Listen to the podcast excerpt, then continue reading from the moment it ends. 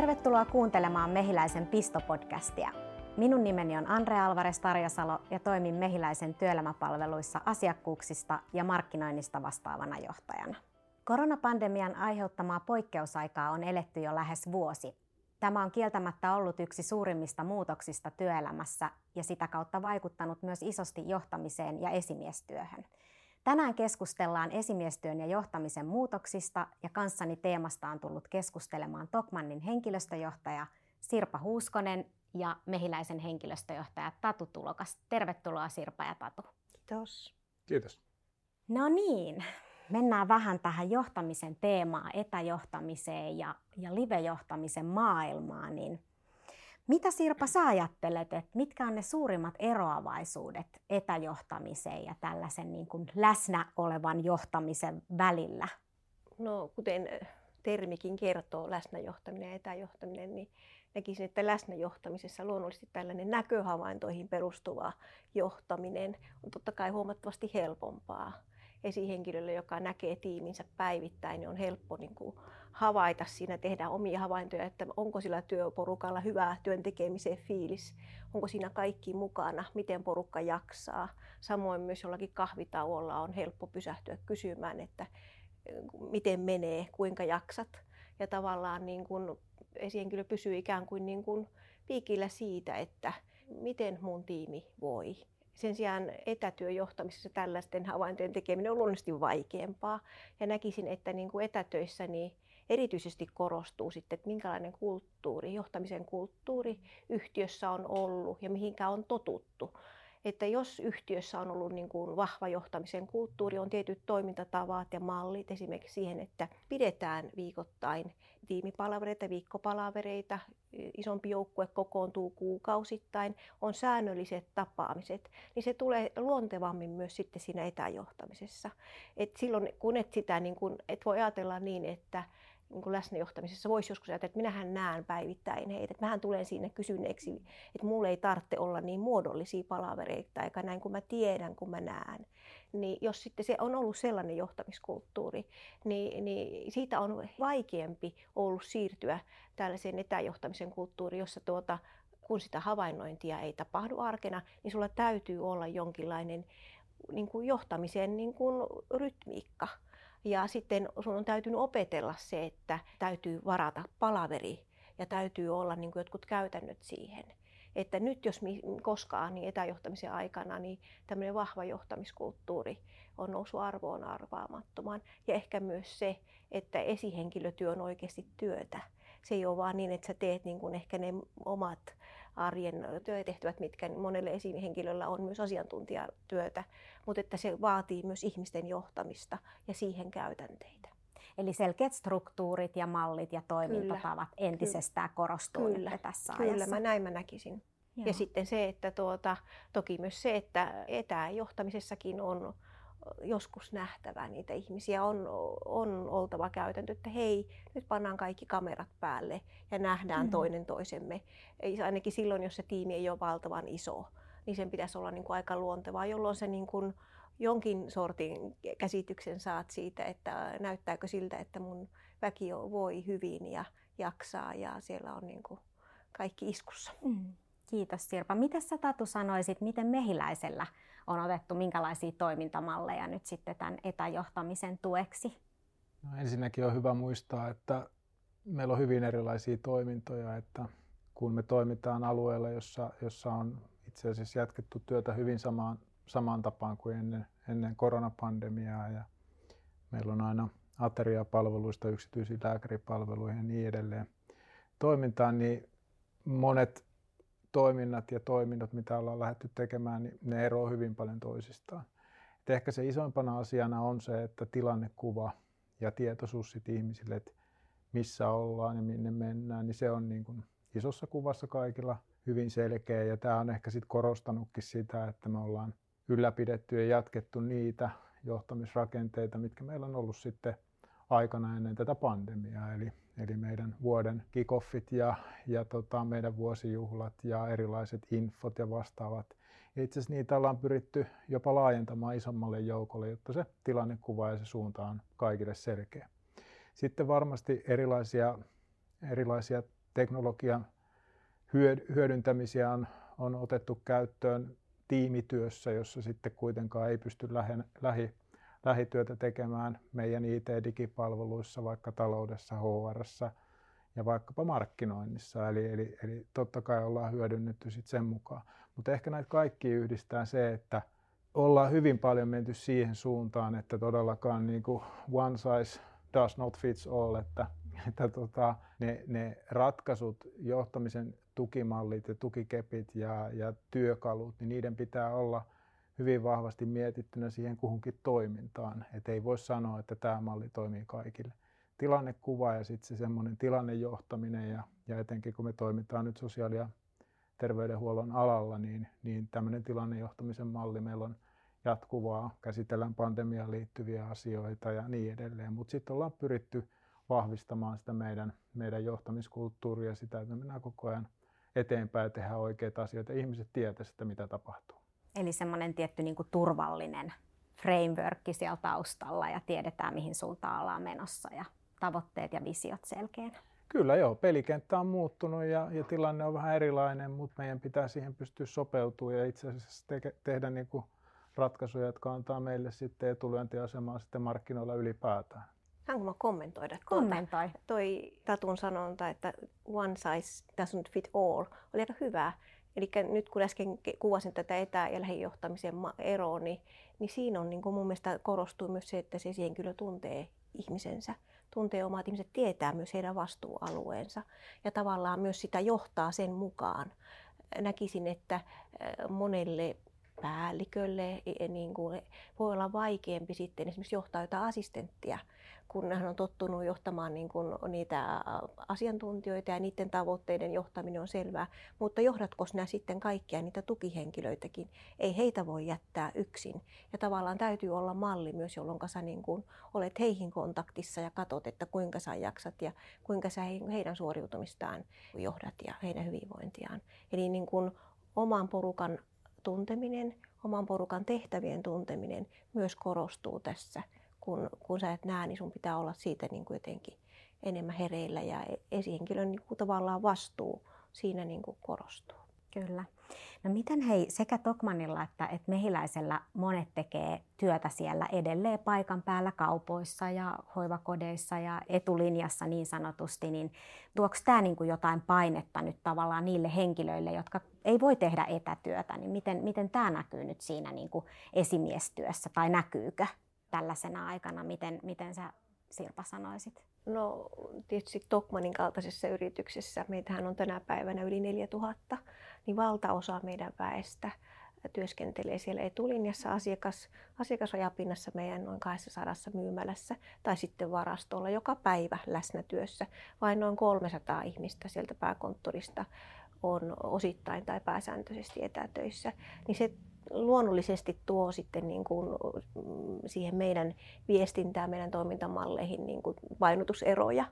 Ja, ja sen takia niin kuin iso, iso painoarvo on tietysti sillä, että huolehditaan meidän siellä etulinjassa olevien työntekijöiden työturvallisuudesta ja jaksamisesta, koska siellä ne suurimmat riskit, jos ajatellaan koronaa, niin luonnollisesti on. Mm. Ja niin kuin sen takia meidän niin kuin iso viestintäpaino on siitä, että miten me turvataan ja annetaan heille niin kuin siellä oleville esihenkilöille niin kuin riittävästi tietoa ja opastusta siitä, että miten niitä myymälöitä tulee johtaa. Ja tietenkin niin kuin sen takia meillä on, on niin kuin säännöllinen viestintäkanava käytössä, niin kuin jossa me kerrotaan meidän ohjeistukset, ja että johon saa kysyä sitten jatkuvasti.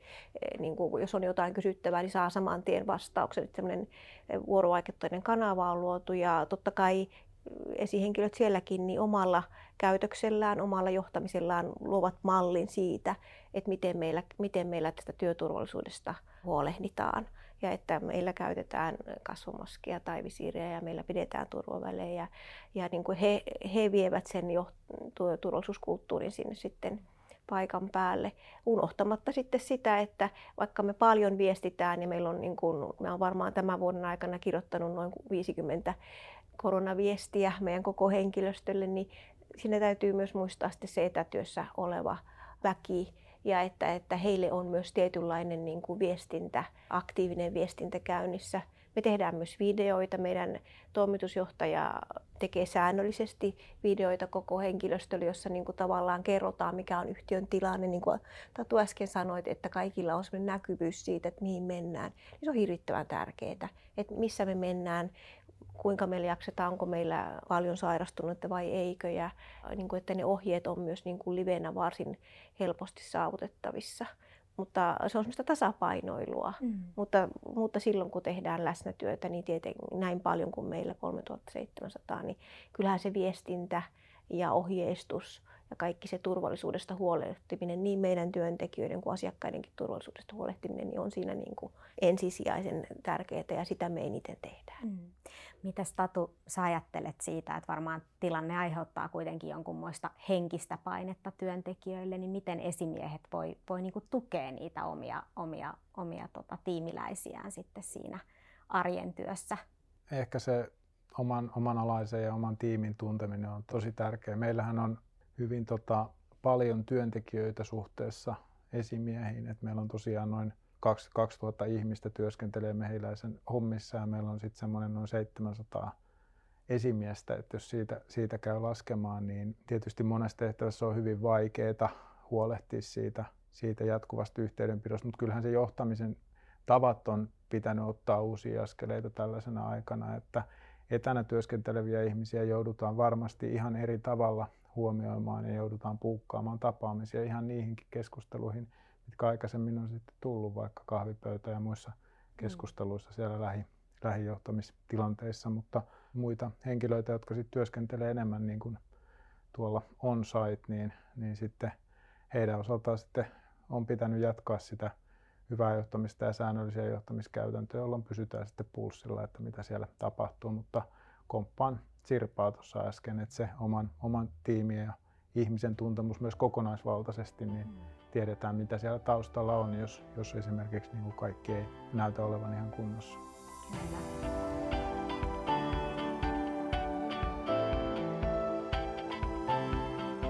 Tosiaan nyt kun tämä etätyömaailma on jatkunut tässä aika pitkään jo, niin on alettu puhumaan tällaisesta etätyöapatiasta, eli siitä, että kun me ei niin kuin kohdata toista ihmistä tai alkaa oikeasti tylsistyttää ne päivät, kun ne on joka, joka päivä vähän niin kuin samanlainen ja ei ole sitä epäformaalia kanssakäymistä, niin miten esimies pystyy tavallaan niin kuin vaikuttamaan siihen, että että ei syntyisi tällaista etätyöapatiaa tai mikä, mitä yksilön keinoja, tuleeko sulla Sirpa vielä? Tässä on paljon käyty hyvää keskustelua jo tästä, mutta tuleeko jotain mieleen?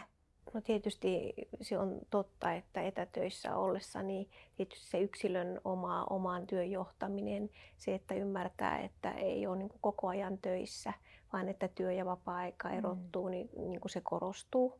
Ja sitähän esihenkilö voi hyvin niin kuin muistutella, että muistathan sä pitää ruokatauon ja oletko tänään niin kuin pitänyt taukoja ja, ja ehkä muistuttaa siitä, että, että liikkuminenkin olisi hyvä juttu. Ja, ja sitten meillä on tosiaan tällaista, niin kuin tietokoneelle tulee säännöllisiin väliin meillä tämmöinen break row, että sulla on niin kuin liikuntatuokio siinä työn ohessa, että muistutathan, että joka tunti pitäisi muistaa vähän niin kuin huolehtia siitä liikkumisesta, niin se, sitä, sitä ja, ja niin kuin kannustetaan tällaista. Esihenkilö voi sitä muistutella, että, että muistapa pitää itsestäsi huolta. Ja, ja sitten toki niin kuin meillä on myös aika monta tiimiä sellaista, jotka, jotka tekee tällaisia virtuaalisia kahvihetkiä, että niillä on tapana niin kuin aloittaa esimerkiksi viikko tämmöisillä maanantai-kahveilla tai sitten, ne, tai sitten ne tekee sen perjantaisin tai näin, että se on semmoinen juttu, joka tietysti kans niin kuin sitä yhteisöllisyyttä vähän pitää yllä, koska sen, sen kadottaminen on aika vaarallista ja ikävää, jos niin tässä tulisi käymään.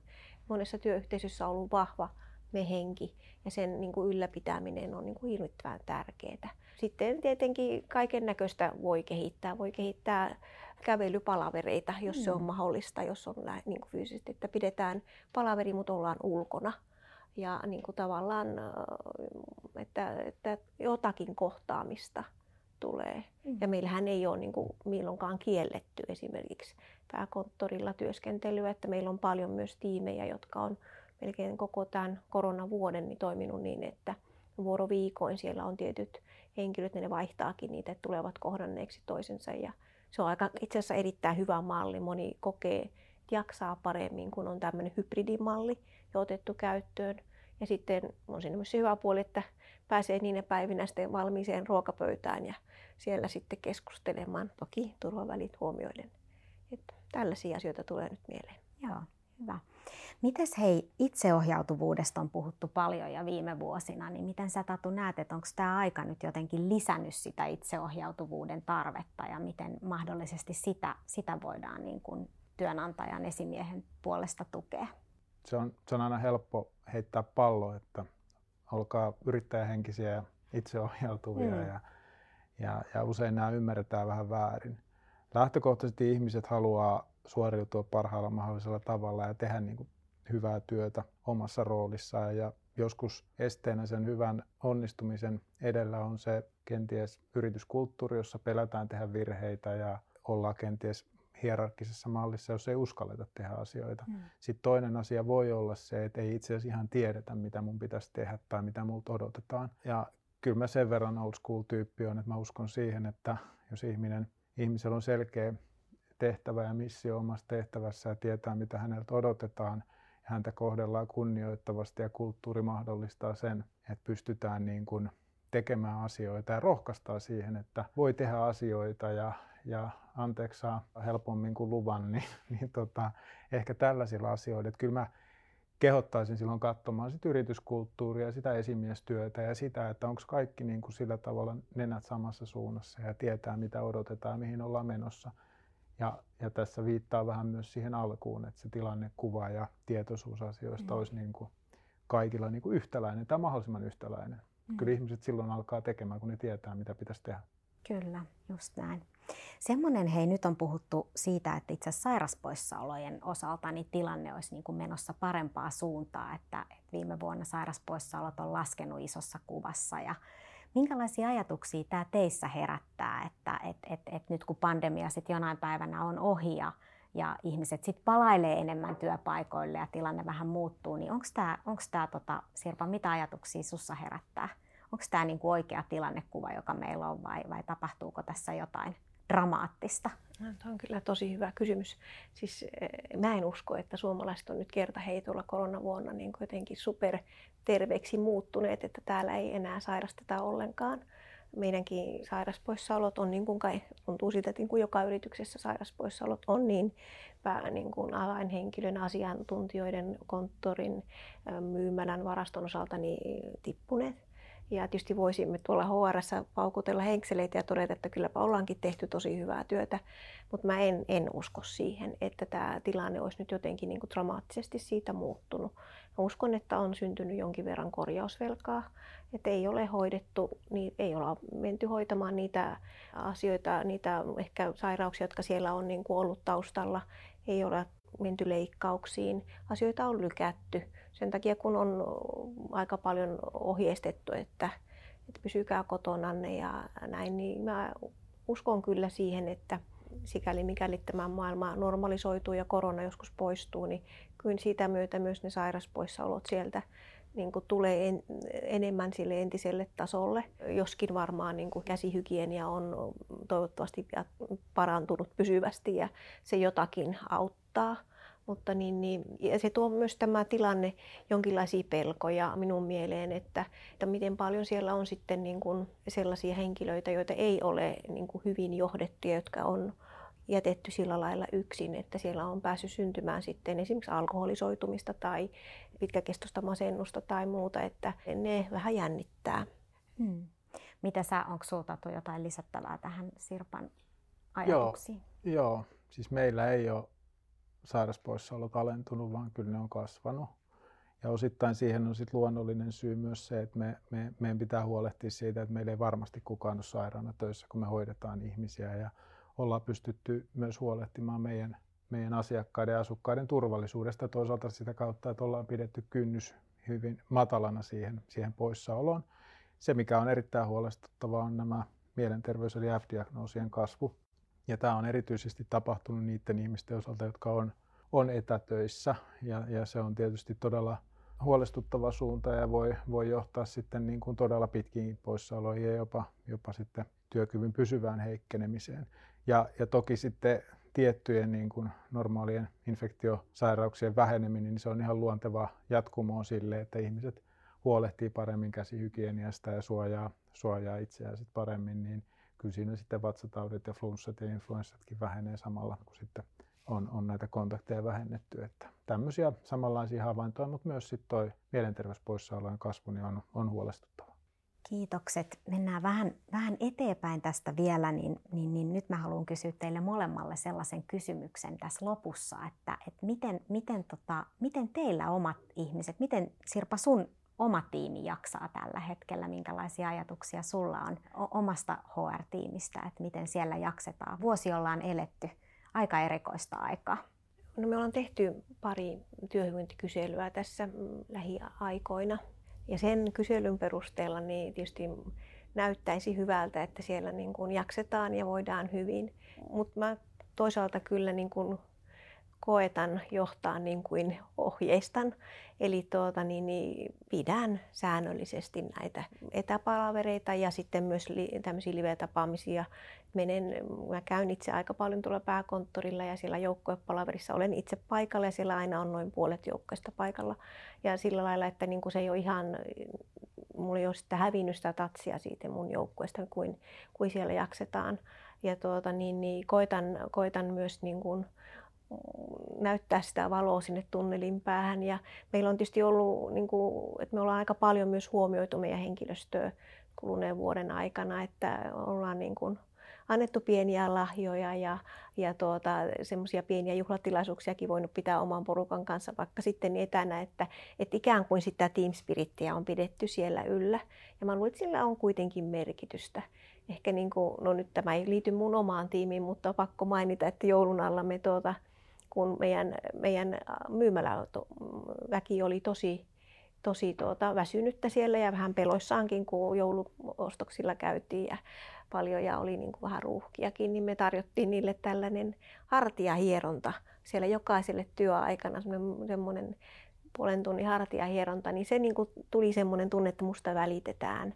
Niin ei se ole iso asia ole, mutta että jotain pieniä eleitä voi tehdä sen niin kuin tavallaan sen team spiritin pitämiseksi ja, ja tuota, mä pidän näitä säännöllisiä tapaamisia ja mulla on mun oma tiimi, niin kyllä mä niin kuin noin sen päivittäin joka toinen päivä olen niin kuin puhelinyhteydessä ihan lähitiimin kanssa ja, ja sit toisaalta ne on niin aktiivisia ihmisiä, että jos minusta ei kuulu, niin ne kyllä soittaa.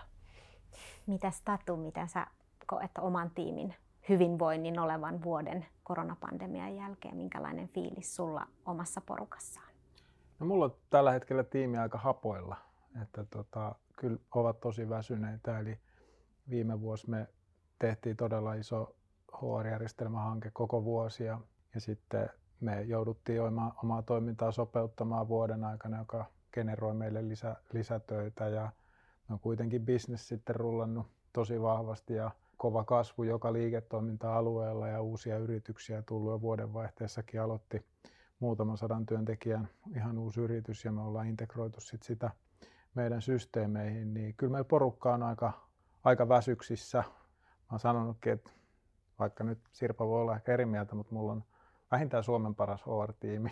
Ei mut kyllä ne, on. Mutta kyllä, kyllä, kyllä ne oikeasti on. On, on tota huippu, huippuporukkaa, mutta kyllä ne väsyksissä on, enkä mä voi sitä kiistää. Ja, ja tietysti yritän tehdä parhaani sen mukaan, että, että saataisiin sitten niin kuin meillä porukan niin kuin työ- ja vapaa-ajan tasapaino kuntoon ja sitten, sitten toisaalta myös se spiritti nousemaan. Että pitää varmaan ottaa toi hartiahieronta ja mister Tokmanni käymään vaikka. kuulostaa kuulostaa hyvältä. Ihan ilmainen vinkki. Ilmainen vinkki Sirpalta. Kiitos paljon Sirpa ja Tatu tästä keskustelusta, niin, niin kiitokset. Kiitos Andre. Kiitos.